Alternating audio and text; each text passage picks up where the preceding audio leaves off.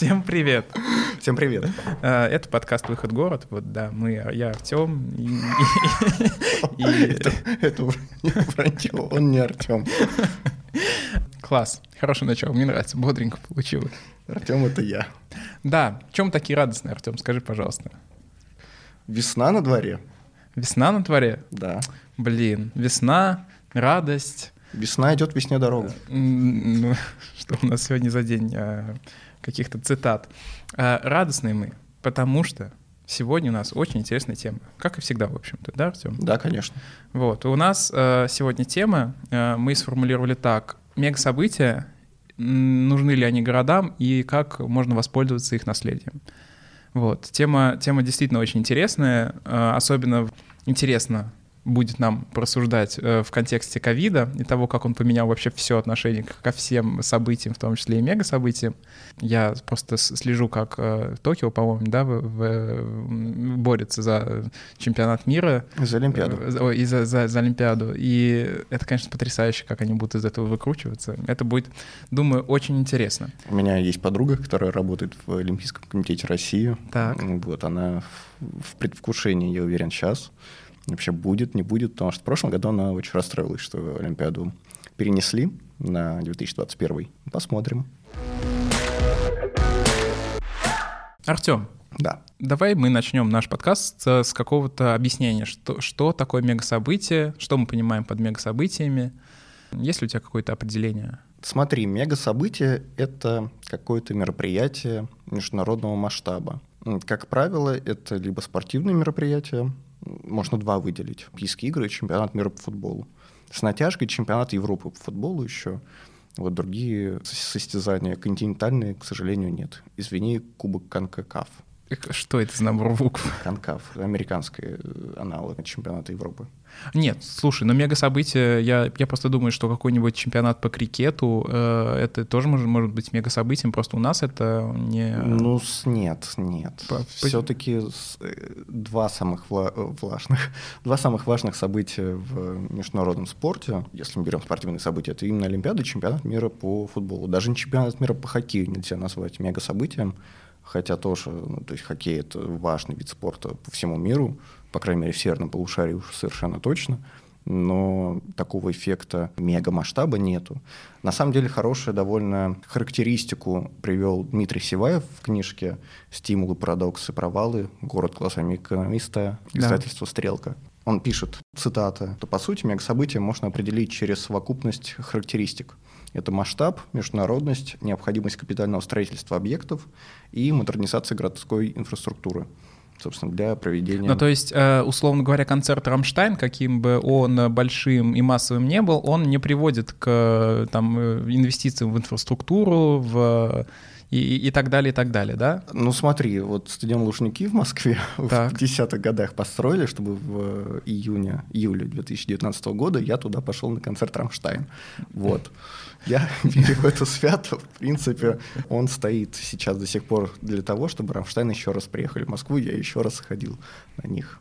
Слушай, ну вот видишь... Да, да, да. И Мгм. еще, извини, там еще один критерий это способность привлекать внимание глобальной аудитории. То есть это медийность. Ну, то есть это какой-то сложная, сложная совокупность там нескольких э, таких направлений, да? Это инфраструктура, медийность и массовость, да, какая-то? Ну да, да. Окей, вот ты начал с Лужников, но вообще можем в целом поговорить про, э, про эффект от э, развития, э, от создания вот, этих, вот этой инфраструктуры, от проведения ме- мегасобытий. Как, как это работает? Объясню на примере, ну, допустим, Олимпиады. Если у города появляется какой-то запрос на проведение Олимпиады, что вообще нужно для Олимпиады? Это стадионы, это Олимпийская деревня, это медиа-центр и реконструкция путей сообщения, транспортного какого-то обслуживания и так далее. Город думает, как это можно вообще на своей территории организовать, э, подготавливает какие-то пр- предпроектные предложения, где разместить Олимпийскую деревню, где разместить стадион и так далее, э, подает заявку в Олимпийский комитет международный, с помощью своего Олимпийского комитета. С инициативой, как правило, выступают либо городские власти, либо Олимпийский комитет региональный, ну, не региональный, а страны. Вот, они подают заявку в Международный Олимпийский комитет, там все это рассматривают дело, выбирают город-победитель, и дальше, как правило, есть там, ну, примерно 7-8 лет на подготовку к Олимпиаде, на то, чтобы город как-то, возможно, изменил эти проекты, сделал их лучше и построил всю эту инфраструктуру, ну, чтобы то есть, смог принять. Э, да, диктует Олимпиаду. требования э, все равно не местные какие-то, да, не локальные. Ну, требования, они, они междуна- международные. Да, да, есть требования Олимпийского комитета для Олимпиад, есть требования ФИФА для чемпионатов мира по футболу. Если мы еще приписываем к мегасобытиям саммиты, я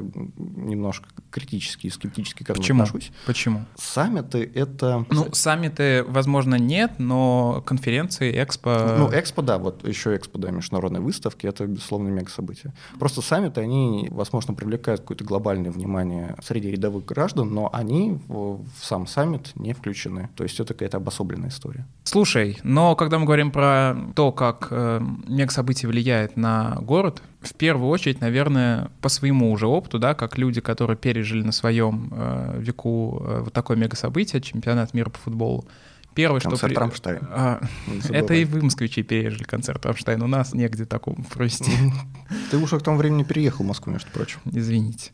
Вот. Первое, что приходит в голову, это, конечно, развитие инфраструктуры, потому что я вспоминаю по Самаре, а, это абсолютно все перекопано, перекладка дорог, э, всего вообще переложили Самару, просто завалили ее плиткой какими-то непонятными... Чувствуете, каково нам.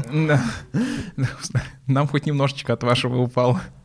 Это плитка, которую из Москвы выкорчевали. А, нет, это у нас наш э, мордовский наш губернатор привез сам, сын его делает. Ну, сам, сам привез с Пятницкой улицы. Сам а, вытаскивал. А, окей, так ли, так ли это здорово? Ну, то есть, что мы... Это, это очевидный какой-то плюс, да? Что мы получаем такую инфраструктуру. Получаем ли мы ее? Могли бы ее в других условиях каких-то получить? Ну, смотри, мега-событие выступает бустером развития городской что инфраструктуры. Ты, можно по-русски, пожалуйста. Толчком. Ускорителем. Ускорителем, да. Ускорителем развития городской инфраструктуры. Например, 57 год, давай э, историческая справка, в Москве проходит э, Всемирный фестиваль молодежи и студентов. Чтобы этот фестиваль прошел успешно, в Москве, между прочим, был построен проспект Мира. До 57 года проспекта Мира не существовало в том виде, в котором есть сейчас, специально для доставки студентов в, на ВДНХ. А, этот сам проспект построили. Без него, не знаю, вот, сколько бы мы еще ждали эту магистраль, и дождались бы или нет. Там гостиница «Космос», та же самая под Олимпиаду 80 была построена, сейчас ей пользуются все туристы, ну не все, многие туристы, которые при, прилетают в Москву. Слушай, ну вот проблема с инфраструктурой, как мне кажется, здесь э, в чем неоднозначность? В том, что стадионы, если говорить, мы, ну, мы говорим там о мега-событиях Олимпиады, это все равно, как правило, какие-то спортивные комплексы со стадионами и аренами, и вот эти стадионы и арены очень редко, очень редко делают в, там, в центре города, в историческом центре, что отчасти оправдано. Это и полностью их, оправдано. И их ставят на окраине, и получается, большая часть города преимущественно, в общем, никаких не получает. Вот опять же, пример Самары, куда, когда этот стадион поставили, ну, возможно, это просто не очень удачное решение, но в целом это так и работает, что эти стадионы ставят на окраине города, и город от этого не получает ничего, кроме новой дороги, которая ведет к стадиону. К чему тогда все эти траты, если город не, вообще ни копейки от этого? Я вообще не согласен с тем, что центр города и город в, в целом ничего не получает. Надо понимать, что мега события, ну, стадионы, если мы говорим о чемпионате мира и Олимпиады, это просто ну, такие точки, это, ну, можно сказать, катализаторы. Там, собственно, проходят события, из-за которых люди и прилетают в город в то время, когда нету матчей, например, или нету каких-то состязаний олимпийских. Люди все равно как-то перемещаются по городу, и чтобы обеспечить это комфортное перемещение, инфраструктуру нужно рисовать прежде всего в исторических центрах. Пример тот, тот же самый чемпионат мира в, в Москве. Ты же наверняка помнишь, что, ну или знаешь, в Самаре, возможно, так же было, что ну, в Москве матчи там проходили каждый день или там каждые два дня, условно говоря. Люди же в это время не, не сидели по гостиницам, они ходили по городу, они ходили в музей, они пользовались городской инфраструктурой все равно, э, создавая некоторые неудобства местным жителям, там, перегружая систему коммуникации и так далее. В общем, стадионы — это малая часть, на самом деле, всей Ну вот э, смотри, я, я, я, я, я могу тебе на самом деле с тобой поспорить, потому что есть исследования, которые показывают, что э, вот не всегда так э, прямо работает. Э, Например, в, во время зимних Олимпийских игр в Солт-Лейк-Сити действительно позитивное влияние было на гостиницу, ну что очевидно, потому что там при- приезжали туристы и так далее.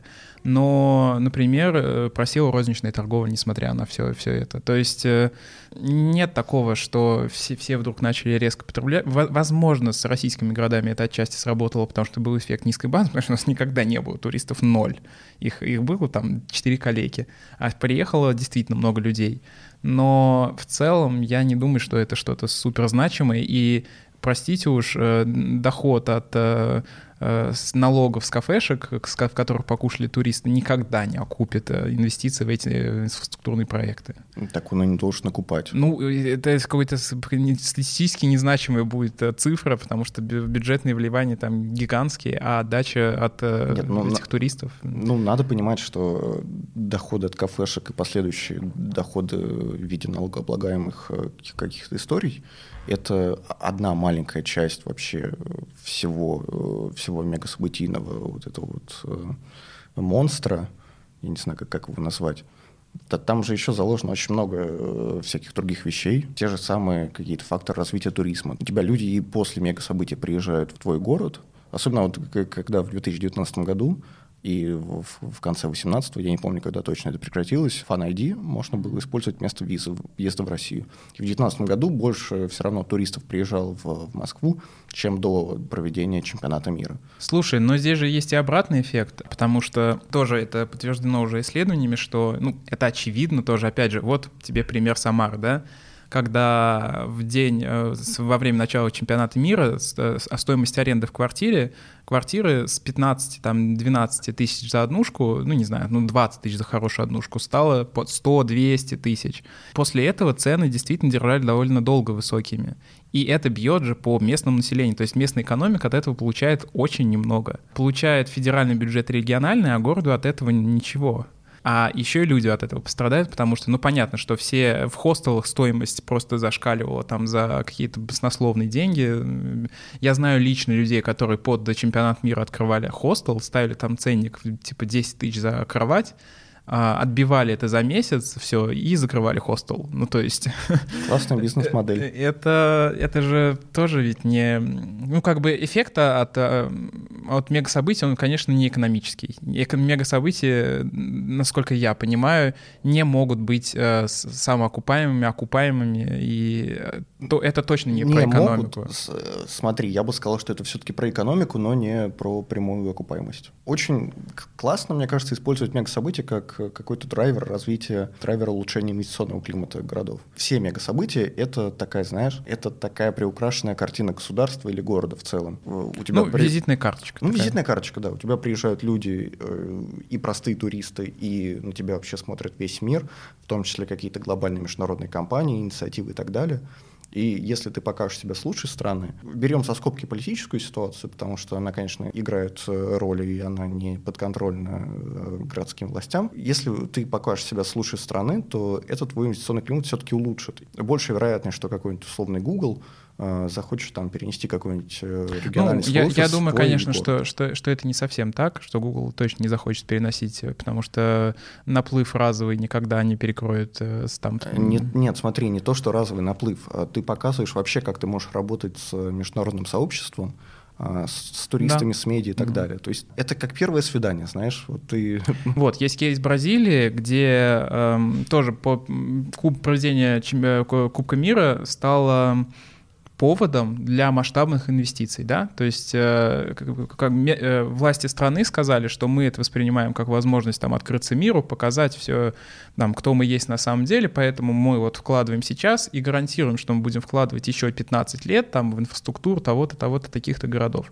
И то есть это может быть как важные публичные заявления, да, но то есть это символический какой-то капитал мы зарабатываем на мегасобытия. Да, поэтому, кстати, мегасобытия очень любят страны развивающиеся. А еще, кстати, буквально недавно а, изучал какую-то статью, боюсь соврать, или, или это интервью Шульман. Ну, э, Кто-то из политологов, кто говорил, что автократы очень любят мегасобытия, Да, конечно. вот, потому что это такой способ показать, какие они классные правители. Мы план с тобой перешли, на самом деле, к теме влияния э, мегасобытий на город конкретно. Я просто предлагаю э, пройтись по конкретным направлениям. Мы с тобой уже проговорили более-менее про туризм, да, э, наш, как, как и на что влияет, но на самом деле вот мне кажется, что, опять же, мы здесь получаем что? Инфраструктура создана, она создана, рассчитана на пиковые значения вот эти вот, да, но потом эта инфраструктура, она простаивает. Так же, так же как вот в, появились, э, взошли, значит, в российские регионы крупные гостиницы, сеть Лотте, например, зашла во много российских э, городов-миллионников. Но эти теперь эти гостиницы, я не уверен, что они приносят хоть какую-то значимую прибыль, потому что и опять, и здесь мы говорим про рост цен и про то, что разве что туризм, я думаю, что вот действительно важно, как повлиял на мегасобытия на российские города, это вот э, он позволяет тебе он развивает у тебя чувство толерантности какое-то, да, чувство, э, там, понятия об там, инклюзивности, ну, то есть что все равны, мы все там люди мира и так далее, да, то есть это больше социальное какое-то влияние, но вот туризма. Но в целом я не могу сказать, что это супер как-то позитивно, на мой взгляд. Очень важно, как с наследием мегасобытий работают уже городские власти. Вот. Э, потому что ты, ты сказал пример Самара и гостиниц. Понятное дело, что в, в сама вот была какая-то пиковая нагрузка во время чемпионата мира, и в, в обычный год, а тем более вот в, в 20-й, в пандемийный, я вообще не уверен, что хоть один иностранный турист попал в Самару, э, при всем уважении. Да, я думаю, что и тут, уже э, задача для городских властей, как эту инфраструктуру можно использовать. Можно там, не знаю, апартаменты сделать как-то. Например, э, кейс Олимпийской деревни в, в Москве. Сейчас это обычный спальный район. А знаешь, э, в чем есть сложность? Что, ну, опять же, мы говорим, что требования там жесткие, и часто просто так переделать ничего нельзя вот, под, э, под ту инфраструктуру, которая там создается в процессе создания мегасобытия, проведения мегасобытия. Но там жесткие требования, они действуют ровно до окончания мероприятия. После окончания мероприятия вся эта инфраструктура, она переходит, э, она уже не обременяется этими требованиями, и ты можешь из, из Олимпийской деревни сделать э, квартиры, приложить какие-то усилия и потом продать их на рынке. Вот так вот, секрет успеха. Ты сказал про развитие толерантности, инклюзивности и всякие социальные штуки. Я сразу э, вспоминаю, как э, вообще реагировали жители городов на российских, на чемпионат мира. Люди воспринимали это как карнавал. Действительно, городские события, э, там, чемпионаты мира, экспо и так далее, особенно чемпионаты мира и Олимпиады, это карнавал культур. Вот я вспоминаю, как я выходил на Никольскую, И там были, значит, там перуанцы. Вот я, я, я помню, мы, э, господи, это матч Франции-Перу, по-моему, было. И мы с другом, собственно, решили зайти покушать в торговый центр «Охотный ряд» в Макдональдс. Весь Александровский сад был в перуанцах, весь просто в красно-белом. Вот, как фанаты «Спартака», только из Латинской Америки, из Южной Америки. Вот, и весь вагон потом тоже был в какой-то разукрашенный, люди со всего мира. И, ну, правда, обычные москвичи выходили вечером, впитывали все это и кайфовали. Вот как ты mm-hmm. думаешь, это важно вообще для, э, для городов, для жителей, э, для властей создать такую атмосферу хотя бы на какой-то непродолжительный период времени для горожан? А, да, я думаю, что это... Но единственное, что я думаю, что это э, проводятся эти мероприятия, конечно, не за этим, абсолютно. А у этих мероприятий есть абсолютно политические задачи, которые они решают э, вполне успешно. А эффект вот этот вот, который там городского карнавала, да, это лишь как э, один, одно из последствий или как один, побочный эффект, да, ну... Это позитивная побочка. А, позитивная, безусловно, но когда мы говорим про автократии, давай вспомним, что под это, во время этой побочки принимались абсолютно людоедские законы.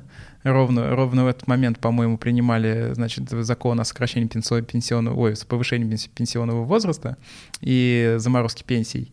И видишь, вот это ну, позитивная... Позитив... пенсии, она раньше шла. Э, позитивная побочка. Уже. Нет, я просто, я не могу конкретно сейчас назвать, что в этот момент принимали, но я помню, что были разговоры о том, что под, э, значит, под проведение вот этих вот э, мега-событий ограничили свободу там выражения, там и так, там понятно, что люди не могли нигде митинговать, протестовать, все, все это, все, все это вот так. То есть побочное, побочное действие, оно, конечно, оно классное, я, я не спорю, я помню, что такое для самарцев было открыть э, что есть люди вообще-то кроме там жителей Самары и Самарской области, но надо понимать, что как бы этой ситуации всегда это это, этой ситуацией пользуются, к сожалению. Но этой ситуацией пользуются политики. Политики, е- да. Если убрать да. вообще за скобки политическую всю историю... Да, это, это круто, безусловно. Я, я, я, честно, я кайфанул. Мне кажется, лето 18 года — это вообще лучшее время, которое видела Москва потому что такой был праздник, такой движ. Я, я правда, я, я ходил в центр специально на какие-то матчи, просто один. Ходил в этот в, в фудкорт вокруг света, брал там себе бутылку пива, стоял, значит, смотрел э, игру Коста-Рики. Причем я, я болел за Коста-Рику, она, по-моему, тогда проиграла, и какой-то чувак, э, по-моему, из Европы, из Южной, такой, типа, ну, вот вам Слушай, ну мы вот говорили про эффект, э, про вот мы сейчас говорим о населении, да, о том, как они это воспринимают, все. В Сочи проводился опрос после проведения Олимпийских, Олимпийских игр и после проведения всей реконструкции и так далее. И э, больше 50% жителей Сочи говорили, что позитивных перемен нет по-прежнему. Я подозреваю, что все-таки все не так линейно. И опять же, здесь, здесь же в чем проблема, что эта позиция такая, что мы развиваем какую-то часть города, а не весь город. Э, когда мы там создаем какой-то Сочи парк, да, вот эту часть мы развиваем, а, други, а другую мы про нее как-то как-то как, как-то мы забываем. Это же тоже это это не совсем то устойчивое городское развитие, мне кажется, к которому надо стремиться. Ну как, ну построили классную дорогу на Красную Поляну, например. Э, там, по-моему, международный аэропорт новый, э, вокзал новый, ласточки пустили. Чего они жалуются-то, сочинцы? Да, Чего действительно. На самом деле там много было поводов для жалоб, а, насколько я помню. А, Привык русский человек жаловаться, ничего Нет, на самом деле мега-событие — это помимо каких-то, ну, действительно позитивных влияний на экономику, да, а, э, это там и мультипликативный эффект людей, задействованных в, на строительстве и далее, и далее, и далее, и далее, и далее. Но, опять же, повторюсь, что это не окупается все равно, вот, э, прямы, как-то прямо. Но здесь же еще важно, что то, что на самом деле это не для, это праздник не для местных жителей, это праздник для страны, для людей, которые не живут в России, ой, в России, в, в этих городах, где проводятся эти мероприятия. Я поясню почему, ну, потому что... Ну, один человек от Сочи недалеко в то время все-таки жил. Да, Потом видимо. плесень появилась, конечно. Видимо, да. Я, я могу пояснить. Опять пример Самары, да, мой личный опыт, но я думаю, что так, это тоже опыт довольно нередкий.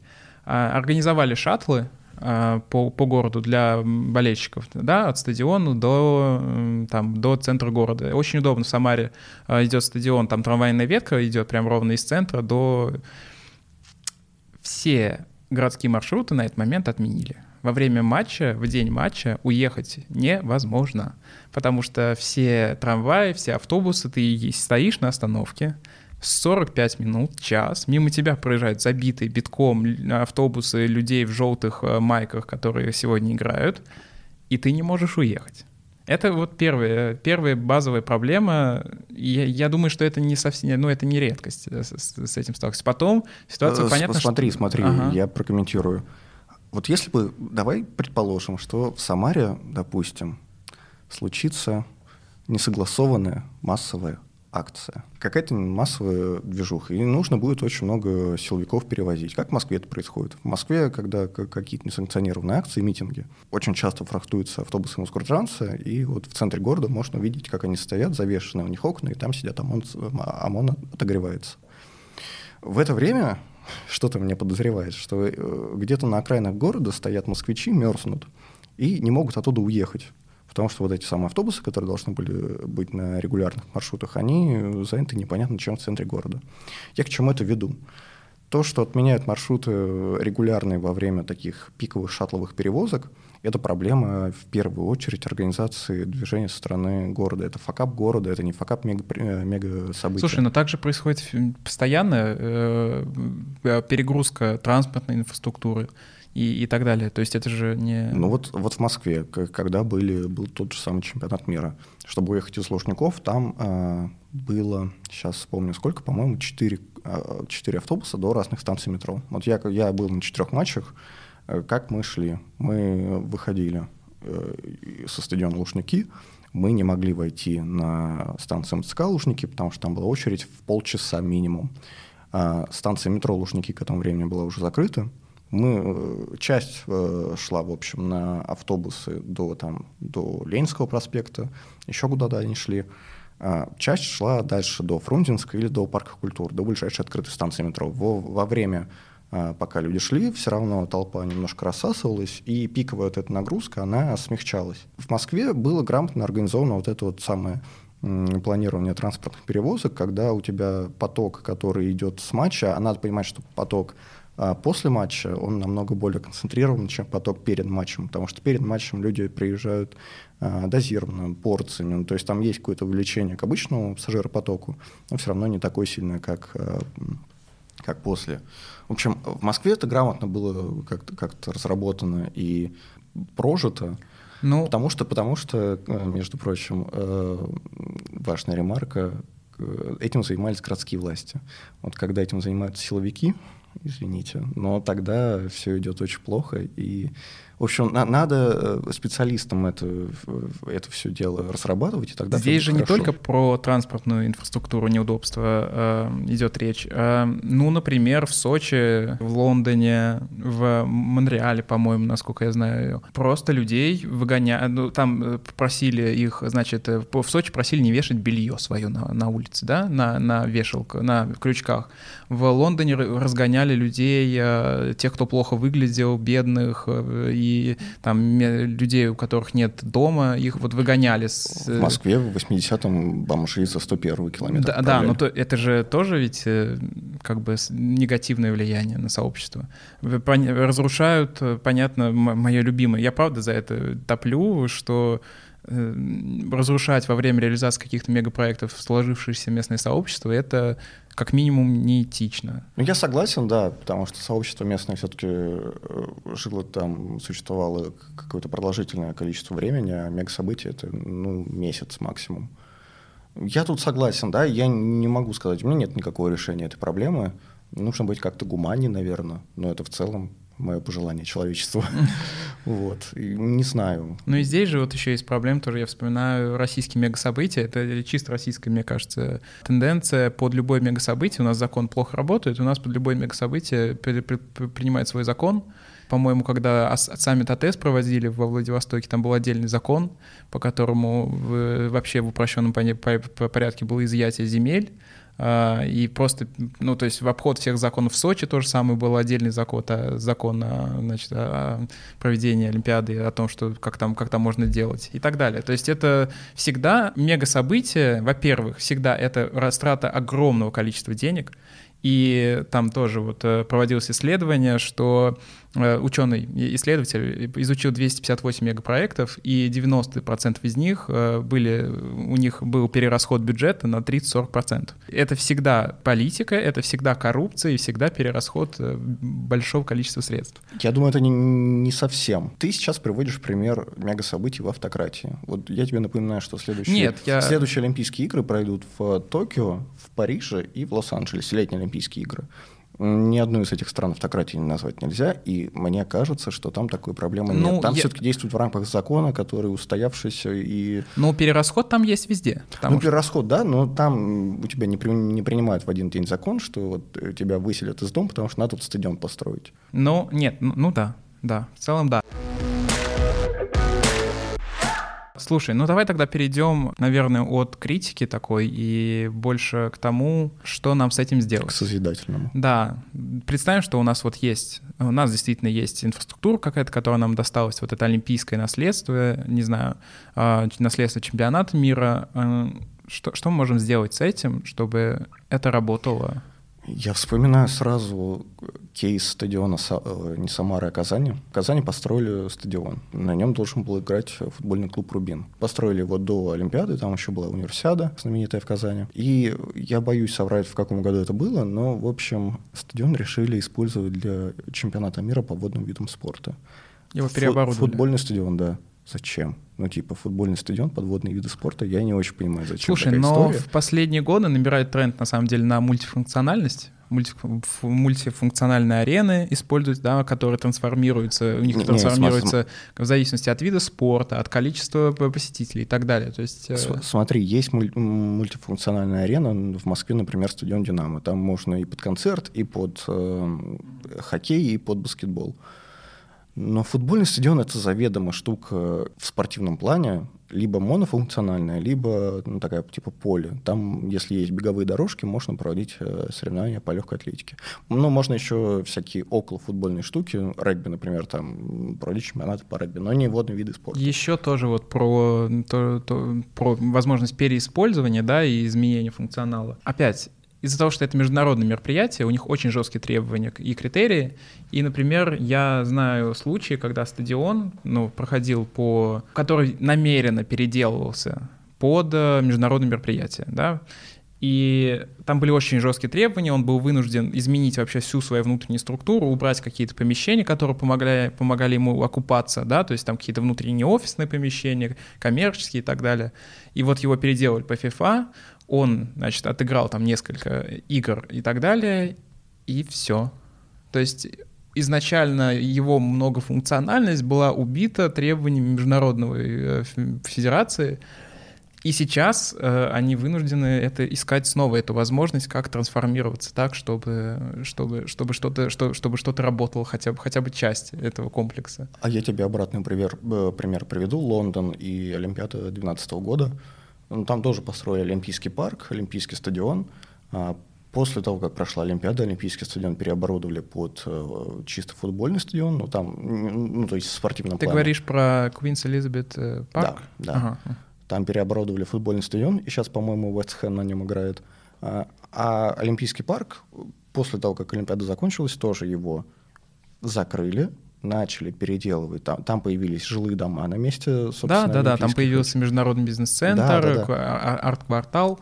Да. Да, но там изначально был план по тому, как использовать э, всю эту историю после Олимпиады. Интересный как очень опыт именно управленческий у Лондона в плане мега-событий. Она была создана корпорация развития территории, совместно с э, правительством и с бизнесом. Ну, то есть это корпорация государственная, в которую входят и представители бизнеса, и представители власти. Они придумывают эти стратегии и предлагают бизнесу конкретные участки, уже готовые, к, с готовыми решениями. Да, у Лондона это достаточно интересный случай. Эм, а в Пекине, например, Олимпийский стадион после Олимпиады сразу в рынок переделали.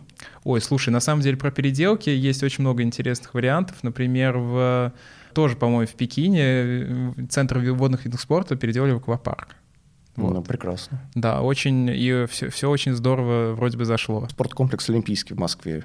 Вот, э, ты не рос в Москве, а я каждый, в каждом августе туда ездил с учебниками. А изначально вообще, ну, это был олимпийский спортивный объект. А сейчас его снесли, и там будет торговый центр, аквапарк и концерты. Я, кстати, Но да. Здесь возникает вопрос, конечно, о том, что это должны ли мы сохранять и бороться за это наследие, потому что это же все-таки олимпийский был, это архитектурное в том числе наследие и символическое очень сильное наследие стадион олимпийский, да, и когда мы его снесли, я знаю, что это воспринято было достаточно негативно, хотя я думал, будет жестче в целом спокойно отреагировали на это, не было каких-то больших, э, там, как мне кажется, проблем, да, с конфликта никакого сильно большого не было, но все равно же это наследие. Как? Ну вот, ну слушай, для меня Олимпийский является наследием только в том плане, что я там покупал учебники и был на концерте Оксимирона.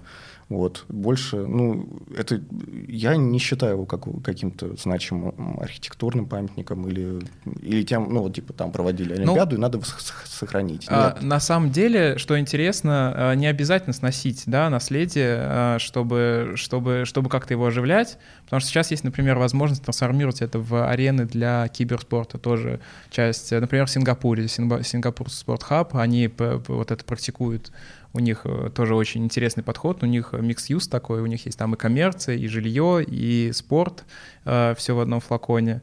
И э, тоже супер интересный. Ковидные госпитали а, Слушай, ну как вариант, почему нет? Еще супер интересный, конечно, был э, кейс. Опять же, задействовать как наследие можно. В, по-моему, в Мельбурне проводились э, на крыше стадиона э, свадьбы проводятся сейчас. Это стоит безумных денег чтобы забронировать крышу стадиона. У вас там накрывается, значит, такая процессия, Поляна. процессия, да, и вы на крыше стадиона на самой вершине стоите, и вы э, кольца одеваете. Это на самом деле много разных способов есть вовлечения наследия олимпийского. Как символично, олимпийский, на, э, одевать кольца на... На фоне олимпийских колец. Да. Дорогие друзья. Если кто обращается в Мельбурне в ближайшее время слушает нас, совет вам да любовь. Это очень дорого. Будьте готовы. Что, Артем, на этом все у нас. Да. А, подписывайтесь на нас да. в соцсетях, в Телеграме, в Клабхаусе. В Инстаграме. В Инстаграмах. Да, да. подписывайтесь, пишите на почту пожелания всякие. Всякие пожелания, да. Да, ставьте нам оценочки на этих подкастах. Всем пока. Всем пока.